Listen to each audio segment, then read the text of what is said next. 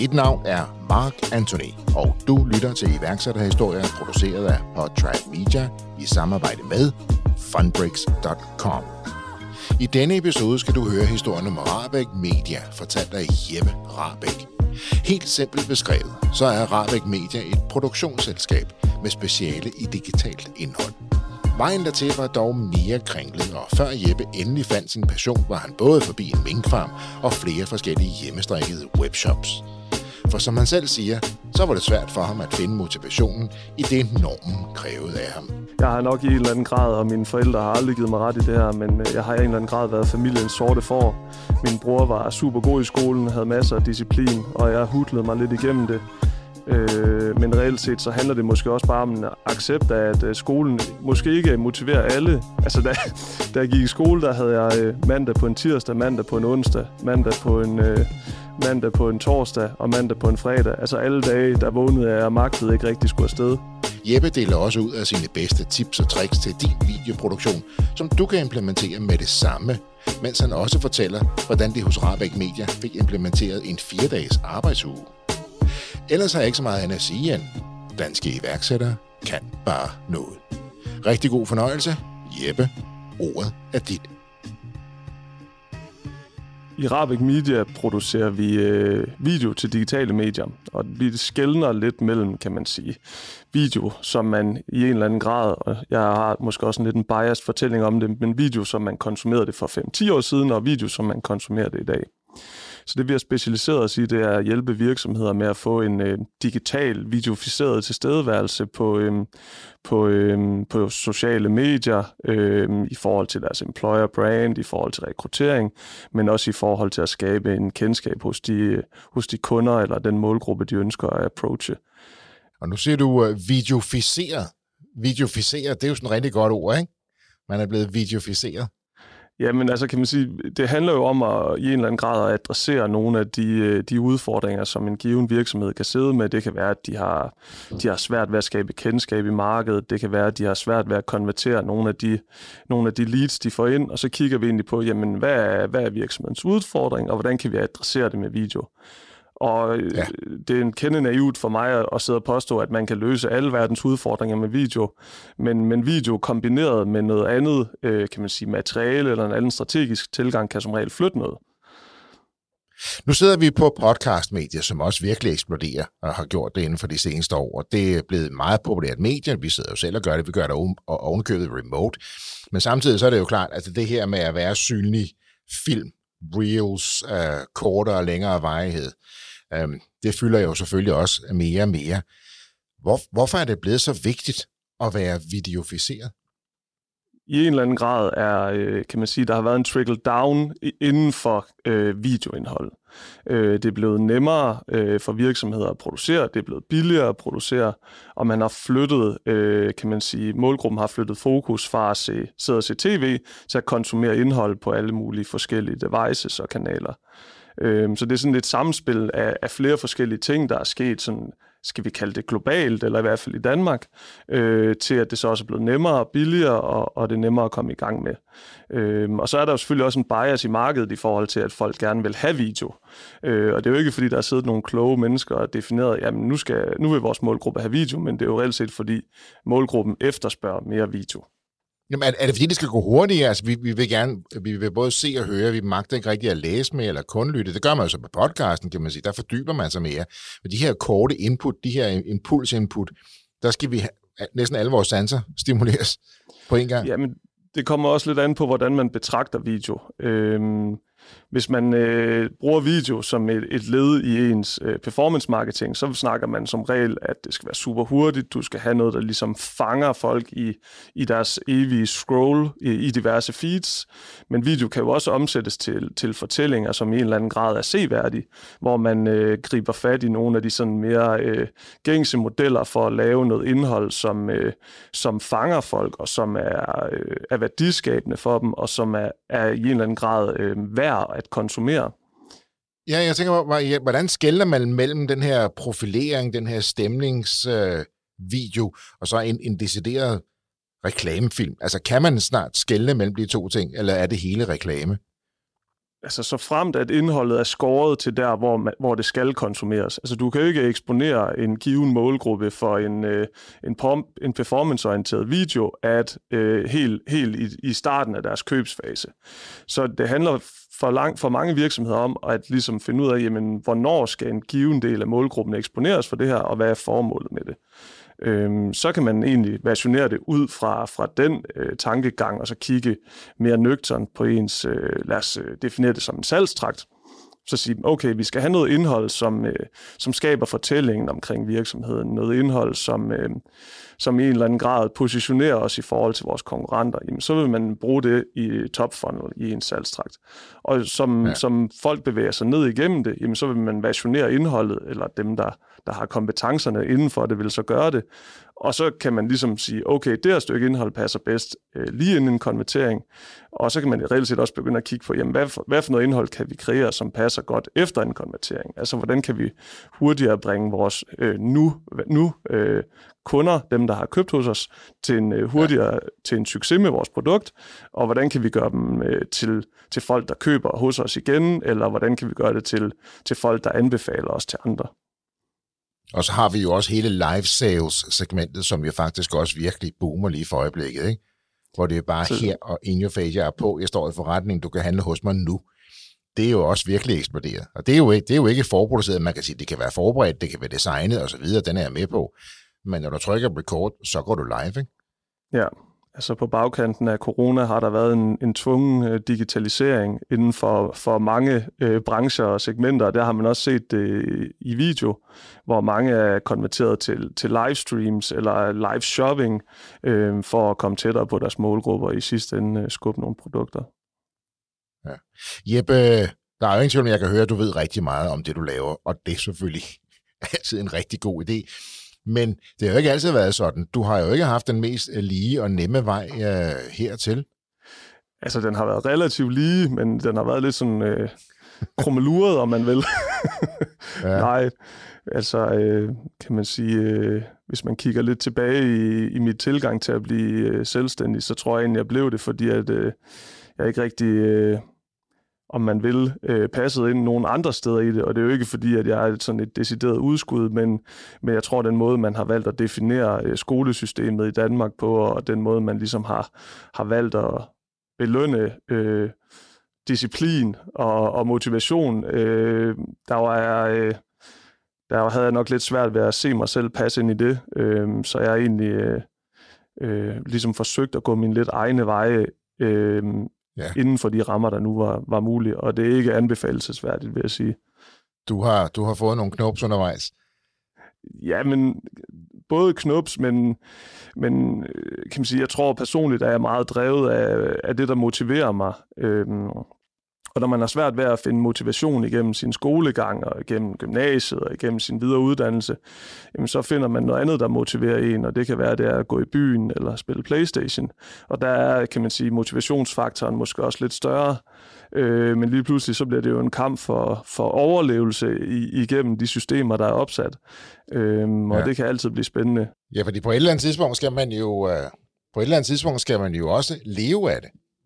Ja, det skal man, Mark. Det er jo der, man ligesom skal stå testen i forhold til, kan man, øh, kan man skabe nok værdi til, man kan leve af det? Og øh, da det gik op for mig, at man kunne leve af at lave video, der, øh, der kom der ligesom lys i pæren i en eller anden grad. Altså, jeg producerede video til mig selv. Jeg producerede video, når jeg var ude at cykle, eller når jeg stod på ski, og så prøvede jeg at øh, imponere mine venner. Øh, men de var ikke super imponerede. Øh, men men øh, jeg fandt egentlig nogle, øh, nogle guidelines øh, under min studie, og der var især en, øh, en gut, der hed Thomas, som sagde, Jeppe, du kan omsætte det her til noget værdi, og ikke bare værdi for mig selv, men også værdi for andre. Og når man skaber værdi for andre, så kan man begynde at tjene penge på det. Og pengene er jo i en eller anden grad øh, både en, øh, en motivationsfaktor, men også øh, et, et middel til at kunne eksistere i, i samfundet. Og det er jo et eller andet sted ret vigtigt, jo, kan man sige. Så, så, så det, du, du kæmper dig lidt igennem skolen, kan jeg høre. Du, du ved ikke rigtig, hvor du er på vej hen. Du siger, at vejen er lige, men den har været bumpet eller krummeluret. Uh, der er skolen, var ikke så gode venner i deres metode, og din måde at lære på, det var, det var ikke det bedste match. Men alligevel kæmper du dig igennem skole og gymnasie og så videre jo. Jamen, øh, jeg tog på gymnasiet i, øh, i Brønderslev, fordi at, øh, så skulle jeg ikke med bus eller tog og endnu tidligere op.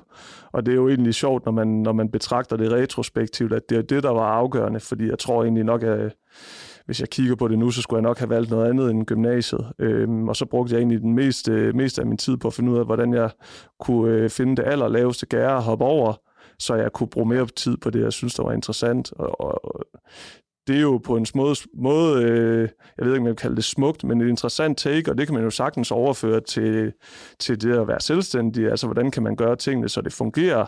Måske ikke vælge det allerlaveste gære, men, men, øh, men gøre tingene, så det fungerer, og teste, om det fungerer, og så egentlig rykke på det, når der, når der er en eller anden form for datagrundlag. Og det er jo det, er det, man kalder path of least resistance et eller andet sted. Ikke? Man søger helst, hvor der er mindst, mindst modstand, hvor kommer jeg hurtigst over. Og så må sige, har jeg ikke rigtig et mål. Jeg, min mål er sådan til bare, at jeg skal navigere igennem det her lettest muligt. Men hvad skal jeg egentlig bruge det til? Og det var måske der, der er skolen i, i, i så lidt anderledes på tingene, fordi hvad var hele formålet? Hvad var det, du skulle lære? Hvad skulle du omsættes til? Hvad skulle du bruges til? Så begynder du sådan at interessere dig på film og lave videoer, men der har du jo endnu ikke besluttet dig for, at det er det, du vil leve af, indtil der er en, der siger, hey, hvis du, hvis du produktiviserer eller kommercialiserer det her, så er der rent faktisk penge at tjene. Og det tænder ja. sig et eller andet sted en ild i det, så siger, hey, det her jeg går og laver, det jeg synes, der er sjovt, som egentlig bare laver for sjov, for at imponere mine venner osv. Hvis jeg bliver endnu dygtigere til det, så kan jeg faktisk begynde at leve af det, som jeg synes er sjovt. Og det er der, det går op for dig, at det er den vej, du skal gå. Øhm, ja, jeg har haft nogle korte afstikker i min studietid i forhold til at øh, lave nogle små webshops, sælge lidt produkter online, og kan man sige, det, der egentlig først triggede mig i det, det var, at, øh, at jeg fandt ud af, at øh, både min motivation, men også min disciplin blev ret hårdt øh, sat for prøve, når det var mine egne ressourcer, og ikke mindst penge, jeg investerede i det. Øhm, og kan man sige, jeg er, jeg er tydeligvis ikke den mest disciplinerede på denne jord, men jeg har ligesom øh, lært at, at i en eller anden grad øh, skabe noget disciplin og noget struktur omkring min hverdag. Men det, der er interessant, det er, hvordan man ligesom kan lave en, en retning på ens liv, hvor man ikke kun skal være drevet af disciplin, men man også finder nogle små ting, der ligesom motiverer en. Øhm, og der er, det er super interessant, hvis man sådan helt lavpraktisk kigger på, jamen er jeg motiveret, hvis jeg øh, satser mit levebrød, eller ikke kan få noget at spise i morgen? Ja, det skaber en eller anden form for motivation. Okay, men så prøver vi at arbejde med det som en faktor. Det skal selvfølgelig ikke være på kanten hele tiden, men så har man lige pludselig en faktor, der gør, at man, man, øh, man vågner op om morgenen og tænker, okay, jeg er nødt til at præstere et eller andet i dag. Øh, og for ligesom at have et, et eksistensgrundlag i morgen. Og nu kan man sige, nu er den timeframe jo øh, udvidet så lidt i en eller anden grad. Nu øh, performer jeg ikke i morgen, så, så kan jeg også godt få noget robrød øh, dagen efter. Øh, men jeg er hele tiden i en eller anden grad øh, herre over min egen skæbne, og det er en kæmpe motivationsfaktor. Er du også træt af nul eller negativ rente i banken? Ja, så er fundbrix.com løsningen for dig. Fundbricks er et dansk ejet crowdlending-selskab, som siden 2020 har formidlet mere end 185 millioner kroner til 23 ejendomsprojekter og allerede tilbagebetalt 60 millioner kroner til deres investorer. Hos Fundbricks udlåner du din kapital i 12-15 måneder. Du får høj sikkerhed med pant i projekterne og en fast rente på mellem 8 og 10 procent. Fundbricks er 100% transparente, har 4,5 stjerner på Trustpilot og allerede flere end 4.000 investorer med ombord høj rente, høj sikkerhed og kort løbetid på dit udlån. Opret dig gratis som investor allerede i aften. Og er du selv ejendomsudvikler og søger kapital, så beregn dit projekt direkte på fundbricks.com. Fundbricks.com. Vi giver renten tilbage til danskerne. Og det er jo dejligt at, at, at se, hvordan du, du, du ser ud i ansigtet, når du taler om det her. Det her med at næsten leve altså, man skal sørge for, at man har til dagen af vejen. Man lever næsten fra dag til dag, fra hånden til munden til at sige, okay, nu kan jeg klare mig en uge, nu kan jeg klare mig en måned. Så den her tillærte disciplin, altså hvor du egentlig er lidt mere fri og fritænkende, og, og egentlig hellere vil, vil dykke ned i det, du synes er sjovt, så har du også lært dig disciplin. Fordi når du er disciplineret, så giver det dig en frihed. Præcis. Det lyder som om, at det ikke er verdens nemmeste opgave, altså at lære sig selv, for du har stået ret alene med alt det her jo. Ja, jamen, altså disciplin er jo en, en, en skæg term, ikke? Og jeg har tillært mig sådan nogle små, super, super basale ting, man kan gøre for ligesom at, at øh, imødekomme disciplinen og i en eller anden grad arbejde med den. Og jeg har sådan en sjov idé om, at jo, jo mere man træner di, sin disciplin, jo bedre bliver den. Men jeg kan jo se, mange af mine venner, de har jo disciplin ud over alle grænser i forhold til, hvad jeg kan få, så jeg er nødt til ligesom at tage nogle, nogle shortcuts eller lave nogle små hacks på mig selv for ligesom at ramme noget, der minder om disciplin. Der, nu øh, arbejder jeg jo lidt med motivation også, øh, når jeg ikke er så heldig at sidde her i, i studiet, og der var engang en, der sagde til mig, at der betaler alt for meget om motivation og alt for lidt om disciplin, og dybest set så i sidste ende, så var det disciplin mere end motivation, der gjorde, at, at folk de lykkedes. Øh, og så var der så nogen, der spurgte mig, er det virkelig rigtigt? Nu kan du så se, om du er enig med mig i, i den her udlægning, som var en af mine svar, det var, at disciplin, det er, når du gør det, du, der er øh, vigtigt, selv når du ikke har lyst. Motivation, det er, når du gør det, der er vigtigt og har lyst. Altså ideelt set, så er du jo motiveret dagen lang.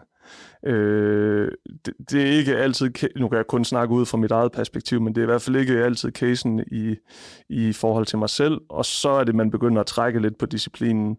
Men jeg tror måske også, det handler om at betragte de opgaver, man nu har for dagen, og så se på, okay, flytter det her noget, eller er jeg draget af det, fordi jeg synes, det lyder spændende, og så i en eller anden grad prioritere opgaverne, og så belønne en selv. Altså jeg elsker at belønne mig selv øh, i forhold til, nu har jeg lavet noget, der, der var der var knap så meget motivation i forhold til, jamen så kan jeg godt, ja. øh, så kan jeg godt øh, belønne mig selv lidt bagefter. Det kan være en lille gåtur, eller, eller en, en ekstra kop kaffe, eller hvad ved jeg.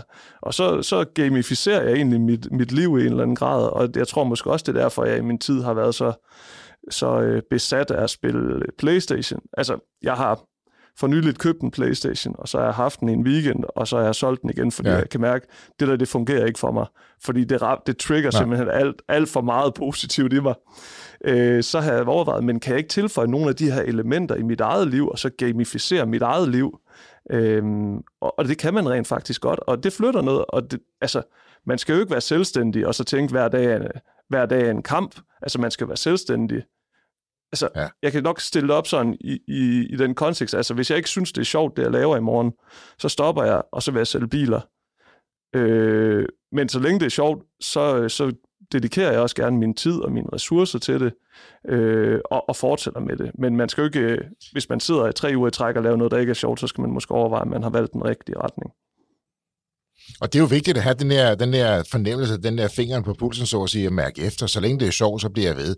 Men det kan også godt blive hårdt, men så kan man tage skridtet tilbage og sige, okay, det er hårdt lidt nu, men det tjener stadig ikke formålet. Det er stadigvæk øh, sjovt. Så det, det, det man, man ikke kan sige, det er, at, at, at når man er motiveret, så er det nemmere at overholde disciplinen, når man, disciplin, når man er disciplineret, så er det nemmere at bevare motivationen. Ikke? Sandt. Og det leder til, at det er den balance, du lidt har fået, fordi du kaster dig ud i det her. Du ved jo noget, men det er mest på hobbyplan, og så finder du ud af, at du faktisk er ret dygtig til det her. Og så begynder du jo at skabe uh, den her balance mellem motivation og disciplin, om du vil. Du begynder at bygge din forretning op, du kan leve mere end en dag ad gangen, du kan leve en uge ad gangen, og, og nu begynder du at få det, som så, så fint hedder traction. Er det ikke ja, rigtigt? Lige præcis, lige nu får præcis. du fat. Og du kaster dig også ind i et marked, hvor man kan sige, der er jo en del af aktører, omvendt så stiger behovet jo også. Der er flere og flere, der vil, som du lagde ud med at sige, vil, vil videoficere sig et eller andet sted. Så, så på den måde er det jo fint nok. Men, men hvad er det, der skiller uh, Rabeck Media ud for, for andre?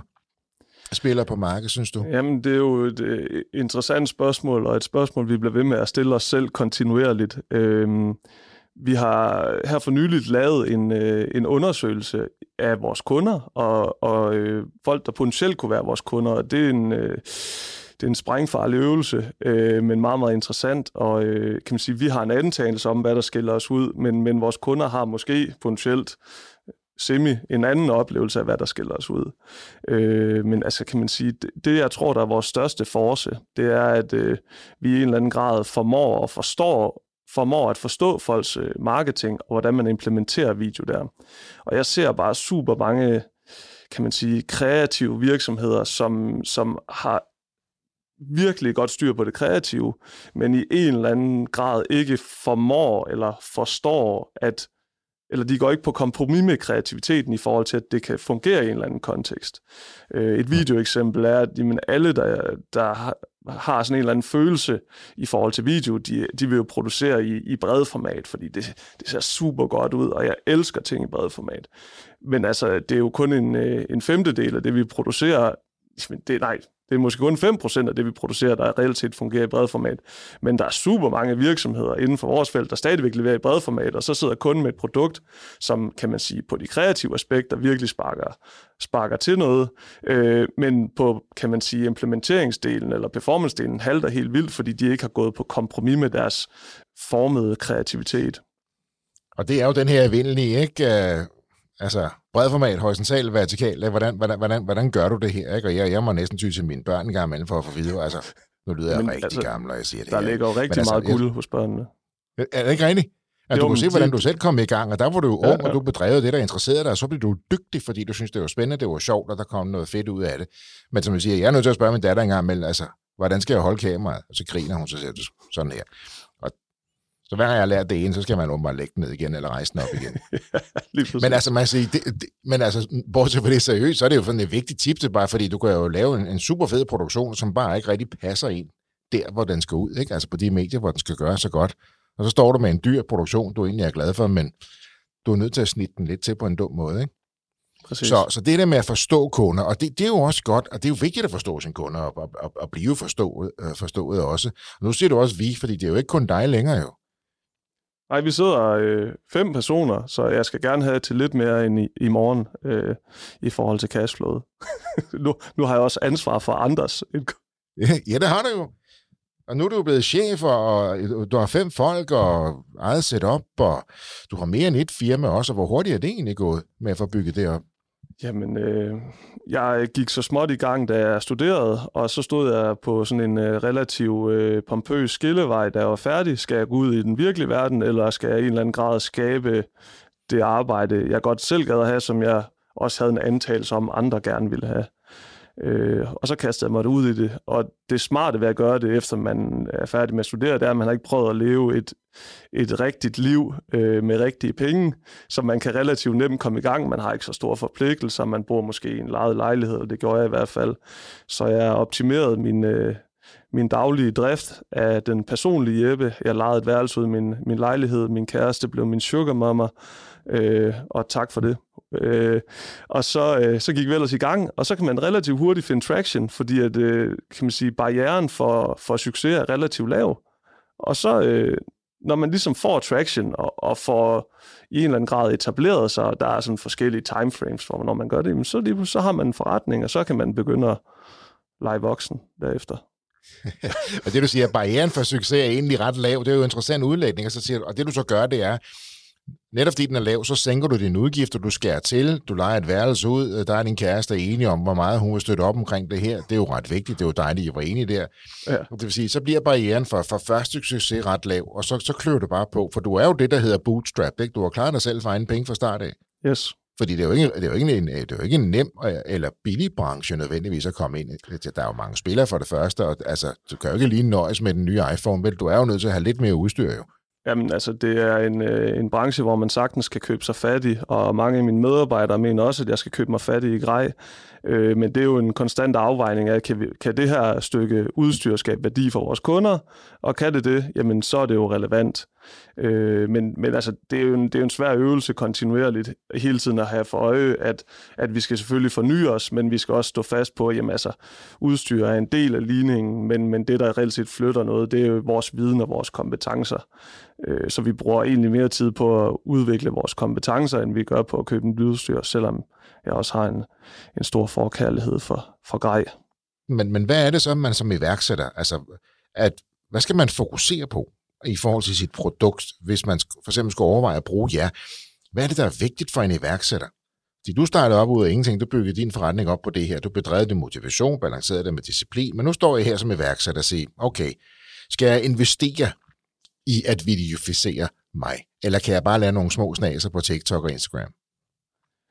Øh, og kan man sige, de små snas er jo også i en eller anden grad en videoficering. Men jo, det man skal vurdere, det er, kan produktet bære det, kan vores setup bære det. En ting er at betragte video, udgiften til video. Der vil også være nogle udgifter i, for, i forbindelse med ligesom at eksponere målgruppen for det. Øh, men har man traction på, øh, kan man sige, ens digitale markedsføring, øh, performer det, så vil jeg argumentere for, at det er en god indikator for, at man kan begynde at overveje video. Øh, der er nogle virksomheder, der kommer til os, hvor jeg vil vurdere, at de lige tidligt tidligt nok i forhold til at gå i gang med video. Hvor der er, nogle, øh, der er måske nogle mere interessante greb, eller nogle greb, som, øh, som man, hvor man selv kan tage større ejerskab af processen, der vil holde ressourcerne internt, aktivere dem, og så ligesom komme i gang med at sige, okay, vi kan begynde at kigge på vores SEO, vi kan begynde at kigge på at sætte lidt penge af til nogle, til nogle Facebook-ads, som ind øh, med billeder eller noget tekst, og så ligesom komme i gang med markedsføringen, og på et tidspunkt vil man så vurdere, okay, nu har vi ressourcerne, vi har know-how omkring målgruppen, nu kan vi begynde at aktivere video i vores, øh, i vores marketing. Og så skal man jo ikke starte med, kan man sige, brandfortællingen om, hvem man er så vil jeg starte med at bygge det op nedefra, altså tættest på salget, og så begynde at lave noget, okay, vi har trafik, det kan godt være, at vi ikke har så meget trafik, men kan vi skabe en højere konverteringsrate på det trafik, vi har, så er det alt andet lige interessant. Så bygger man den op nedefra, så begynder man at lave nogle, nogle ads, der ligesom skal konvertere nogle folk, eller noget af det trafik, man har, og så begynder man at bygge den op, og så slutter man i en eller anden grad med brandfortællingen. Øh, og der er sådan en, øh, en sjov øh, bias i forhold til, at folk skal vide, hvem vi er, men det er måske mere sjovt at, at, at arbejde med de folk, der ved, hvem vi er, og de, dem, der besøger jer, og så prøve ligesom at forme deres opfattelse af, hvad der sker. For det vil altid være langt dyrere ud fra et marketingperspektiv at skabe nyt kendskab i markedet, kontra at påvirke nogle af dem, der allerede kender jer. Og det er jo ret interessant vinkel, du kommer med her, i stedet for at sige, hvad har jeg på hjerte, hvad vil jeg sige, hvad synes jeg, der skal siges og høres, og kontra at sige, okay, hvem er det, vi vil være fattige, og hvad er det, hvem er de, og hvad, hvad vil de gerne høre? og så egentlig prøve at, at starte derovre. Men de fleste af os synes, vi gør det, men det gør vi jo ikke. Vi, vi starter med, hvad vi har på hjertet. Nu skal vi sige det på den bedste og den smarteste måde. Ikke? Lige præcis. Og det er jo den, det er den sværeste øvelse af alle, og jeg falder jo også for den dagligt, men man sidder og piller sig selv lidt i navnen, og så tænker man, hold da fast, hvor er mine holdninger og, og mit take på det her vigtigt for, for min målgruppe, og så glemmer man lidt øh, målgruppen i den ligning. Og det er jo en kontinuerlig kamp, vi har også med vores samarbejdspartnere og kunder, det er, at man kan, man kan nemt sidde og gøre sig klog omkring et, øh, et, øh, et bord i et mødelokale, men reelt set, så har man måske lidt en tendens til at glemme målgruppen, og det er jo reelt set dem, vi gerne skal have til at købe produkterne, ikke bestyrelsen eller ens forældre eller ens kæreste eller kone, som, som allerede kender til det. Nej, det er fint, de godt kan lide det, du laver, men det, som du siger, det er ikke dem, der skal købe produktet, vel? Jamen, ens, øh, ens forældre vil jo altid godt kunne lide det, man laver, antager jeg. Så, så det, er en, det er en dårlig øh, sample size. Og meget på forældre, øh, det var en fin lille overgang, du lige gav mig der, Jeppe. Du har også et andet selskab, der hedder Mama I Did It. Jeg ved ikke, om du forkorter det, Mimi, men uh, Mama I Did It, uh, udover Rabeck Media. Hvad, hvad laver ja, Mama I Did It? Mama I Did It er jo en sjov viderefortolkning, fordi reelt set så hedder det Mama I Made It, og derfor forkortes det Mimi. Men Mama Nå, I Did It, ja. den er også sjov. Ja. Nå, det er fuldstændig altså... ret. Det er Mama, Mama I Made It, det er rigtigt, ellers bliver det jo ikke Mimi. Du har fuldstændig ret. Det er bare mig, der husker forkert. Undskyld Nej, til vores kære lytter. Men, men Mama I Made It, ja. Hvad er det? Jamen, Mamma og Made It opstod egentlig i det vakuum, der var øh, efter min, øh, min tid på, øh, på UCN her i Nordjylland, hvor jeg tænkte, jamen, hvis jeg skal være selvstændig, så skal jeg også have mit eget kontor. Øh, så tænkte jeg, jeg har ikke råd til et kontor, så jeg må hellere finde et kontor og lege nogle pladser ud, så jeg har råd til et kontor. Lidt samme tese som at lege et værelse ud min lejlighed. Øh, og så øh, tænkte jeg, hvordan gør man det her snedigt? Jamen, vi finder nogle, øh, nogle, der er specialister inden for hver deres område, og så øh, sidder vi og arbejder sammen på kryds og tværs. Og det er jo en eller anden sådan syret idé om, at øh, jeg kan ikke finde ud af alt. Øh, det kan de andre forhåbentlig heller ikke, men så kan vi i hvert fald hjælpe hinanden. Vi kan lave lidt, øh, vi kan la- lave skarpere produkter eller ydelser for vores kunder, øh, og samtidig så kan vi øh, så kan vi spise frokost sammen, vi kan drikke kaffe sammen, og vi kan snakke om øh, alle de der sådan meget lavpraktiske ting, øh, der er i forhold til at være selvstændig. Altså, hvordan overtaler man sin kone til, at man også skal arbejde om søndagen, og alt det der øh, bøvl. Ja. Øhm, så vi startede på øh, 100 kvadratmeter, der sad vi... Øh, 12-13 øh, svedige mænd og damer og hyggede os sammen, og siden har vi udvidet det af et par gange. Og jeg har solgt øh, jeg har solgt 70% af virksomheden til, øh, til nogen, der sad på kontoret, som egentlig købte ind i ideen, og nu har vi 1000 kvadratmeter, og jeg tror, der sidder 40 øh, forskellige virksomheder hos os, igen med hver deres speciale, øh, og vi kan ikke have konkurrerende virksomheder, med mindre at de konkurrerende virksomheder ser en synergi i det, øh, og så sidder man egentlig og arbejder på kryds og tværs, og altså, jeg, jeg havde egentlig ikke forudset det, men men vi har reelt set flere, der sidder på kontoret, som i en eller anden grad øh, lever af den forretning, de får på kontoret. Og så har man jo ligesom valideret konceptet om, at vi kan skabe værdi for hinanden, men man kan egentlig også få et eller andet, det famøse, skal vi kalde det fundament, når man starter som selvstændig i forhold til at få nogle, nogle penge, i, penge i kassen, og det er alligevel alt andet, alt andet lige det, der definerer en succes. Det giver lidt mere ro, ikke? Meget brug det, vi Præcis. talte om før. Men altså, så det, det, du, det, du gør, det er at sige, okay, for at få råd til Rabeck Media, så siger hvad gør jeg så? Jamen, jeg har ikke råd til det store kontor, så tager jeg et, der er for stort til mig, og satser på, at jeg kan lege det ud. Og det lykkes du så med. Så du skaber lige pludselig en virksomhed, der egentlig skal give dig noget finansiering til din, din hovedvirksomhed, og gør den så stor, at du har over 1000 kvadratmeter og næsten 40 personer, og du har så også solgt 70 procent af Mama I Made It. ja. Er det det? Ja. Ja, så ja. det lyder som om, at det også endt op med at blive en ret god forretning. Det, der egentlig bare skulle hjælpe dig med at finansiere Radbæk Media jo. Øh, god forretning og god forretning. Altså det er en, øh, det er en øh, forretning, som drifter sig selv, og øh, kan man sige, nu er vi kommet til punktet, hvor at, øh, kan man sige, jeg og de andre ejere øh, investerer mindre og mindre tid i det, og så vi outsourcer næsten al driften, rengøringen, kaffemaskinen, og så får vi, kan man sige, de benefits, der nu er engang er, er at sidde der, og, øh, og hvis vi er heldige, så tjener vi også lidt penge på det, men, øh, men det er ikke den største cash cow, det vil jeg ikke sige. Risikoen står ikke helt på mål øh, for, kan man sige, gevinsten, men jeg tror også, at vi alle sammen har en, øh, en lille, en lille ja, en stor kærlighed til, kan man sige, til det fællesskab, der er, der er skabt der. Og øh, sidder man i en mindre virksomhed eller som solo selvstændig, jamen, så er det bedste, man kan gøre for sig selv, og det behøver ikke være hos os, jamen, det er at få nogle, nogle kollegaer, nogen man kan spare med, og nogen man kan, man kan i en eller anden grad hygge sig med, når det ikke gælder om at arbejde. Det er jo interessant, for det er jo ikke bare et fællesskab, det er sammenhold, og det er også en, en, en, en fælles stolthed, som siger, vi skal alle sammen kunne stå på mål for det her, så vi, som du siger, tryk på om en uges tid, screener dem rimelig hårdt, øh, for alle kan stå på mål på dem, der kommer derinde. Det giver jo et ret sammentømret team, selvom det er, ja, hvad ved jeg, 30-35 forskellige virksomheder, der jo så egentlig sidder der, øh, og CVR-nummer, der skal samarbejde på kryds og tværs. Jamen, det er... Øh det er jo reelt set, øh, jeg tror, hvis man kommer udefra og oplever det, så virker det som en øh, stor virksomhed, hvor, øh, hvor folk øh, snakker på kryds og tværs, og der er jo selvfølgelig nogen, man snakker bedre med end andre, men vi har lavet, vi har ligesom forsøgt at stille rammerne for, at, at folk lærer hinanden at kende. Vi voucher for, at folk de skal spise frokost sammen, øh, så man ligesom sidder der og får en, øh, en relation til hinanden. Vi laver forskellige arrangementer på kryds og tværs, øh, og senest er nogle af, af lejerne begyndt at, at lave arrangementer øh, for hinanden anden, hovedsageligt noget, der involverer alkohol, men så kan man så vurdere, om relationer og alkohol i en eller anden grad også går hånd i hånd i Danmark.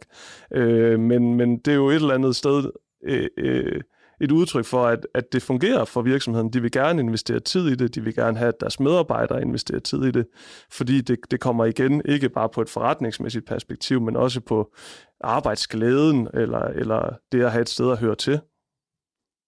Ja, nu er vi jo i Danmark, kan man sige. Det, vi skal hverken promovere for det ene eller det andet, men nu har jeg så efterhånden har flere hundrede mennesker i studiet her, og jeg har hørt ret mange iværksætterhistorier, der starter med, ja, så sad vi og fik en 3-4 øl. ja, det, det er farligt, men og sådan er det. det er smukt. Ja. ja, man kan godt få en idé uden, men, men, men et eller andet sted, øh, så hører det altså nogle, nogle gange til. Hør nu her, da du kæmpede dig igennem skolen, og det gymnasium, du valgte til, fordi det lå tættest på, har du forestillet dig, at du skulle sidde med de her to virksomheder i dag, og have skabt et netværk på 35 mennesker, der arbejder sammen, som står som en samlet virksomhed udadtil? Jeg tror hverken jeg eller, eller mine forældre havde, øh, havde forestillet sig det. Altså min, øh, jeg har nok i en eller anden grad, og mine forældre har aldrig givet mig ret i det her, men øh, jeg har i en eller anden grad været familiens sorte for.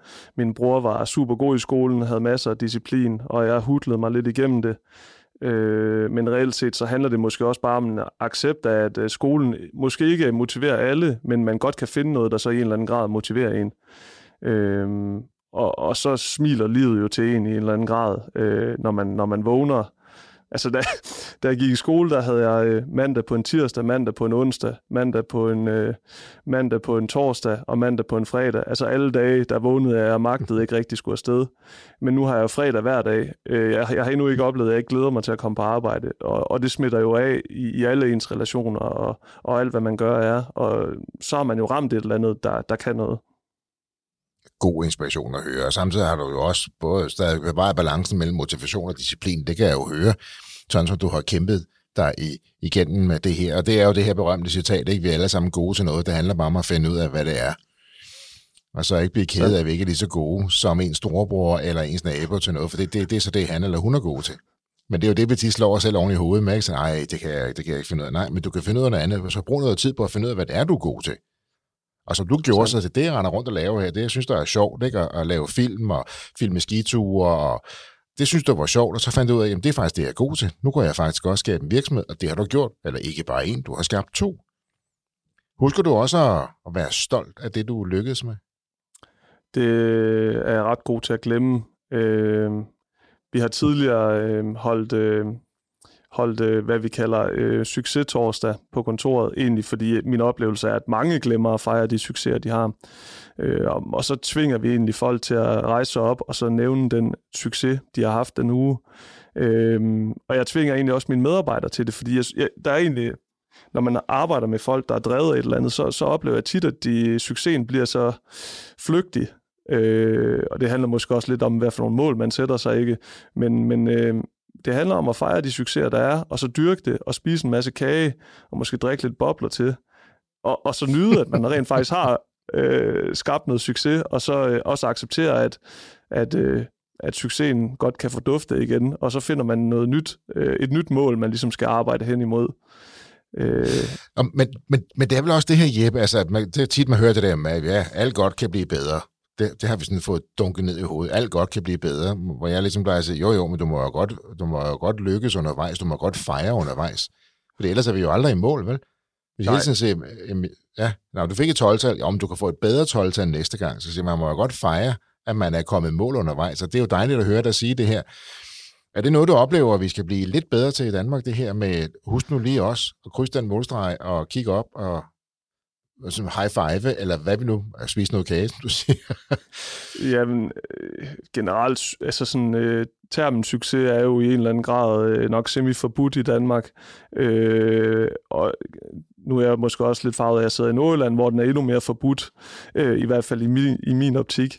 Øh, men man har sådan en øh, latent angst for at, øh, kan man sige, vise, at man har succes, og succes i den term er jo ikke materialistisk succes, men det kan være øh, overskud eller tid til ens familie, som i en eller anden grad bliver sådan en mere flygtig succes. Øh, men kan man sige, jeg kan som øh, kan man sige, øh, som chef eller som, som, øh, som leder for mine medarbejdere sikre, at de skaber succes ud fra de parametre. Øh, vi har prøvet, eller vi har igennem det sidste halve år arbejdet med øh, fire dages arbejdsuger, øh, ud fra ideen om, jamen altså, hvis du performer godt, og, og jeg sætter nogle rammer der til at skabe succes indenfor, jamen så belønner jeg dig i form af, at du får mere tid sammen med din familie. Det er jo succes. Og det har vi testet et halvt år, og, og succesen er, at vi stadigvæk gør det. Øh, og så kan man sige, jeg kunne godt øh, gå ud og købe en ny bil, og det tænker jeg tit over, jeg gerne vil. Men den succes, den var i, i to uger, og så, så er det ikke en succes længere. Så man skal nok i en eller anden grad gøre op med, hvad der er succes, og så skal man huske at, dyrke det, og især krydre det med kage. Så det du siger, du vil hellere vente lidt længere med at få en ny bil, og så sikre, at din medarbejder har fire dages arbejdsuge, og levere det, de, det, de kan og skal, og er glade og tilfredse? Eller så vil jeg gøre op med min idé om, at, at min succes afhænger af, om jeg får en ny bil eller ej. det er en interessant vinkling. Så jeg arbejder med, uh, med fire dages arbejdsuge øh, over et halvt år, det bliver jeg ved med, og det er jo dejligt, du hører det sige, og succesen er, at det bliver vi ved med. Det er jo en fin måde at, at ligesom uh, at næle, uh, næle det på, og formulere det på.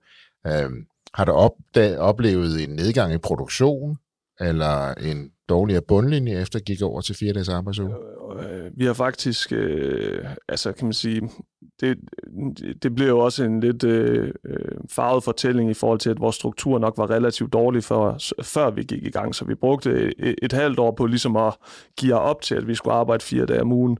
Og havde vi så ikke, var vi ikke gået i gang med at arbejde fire dage om ugen, jamen så havde vi jo også øget bundlinjen endnu mere. Men vi har faktisk øget bundlinjen i forhold til, at vi arbejdede fem dage om ugen, om en fem ustrukturerede dage.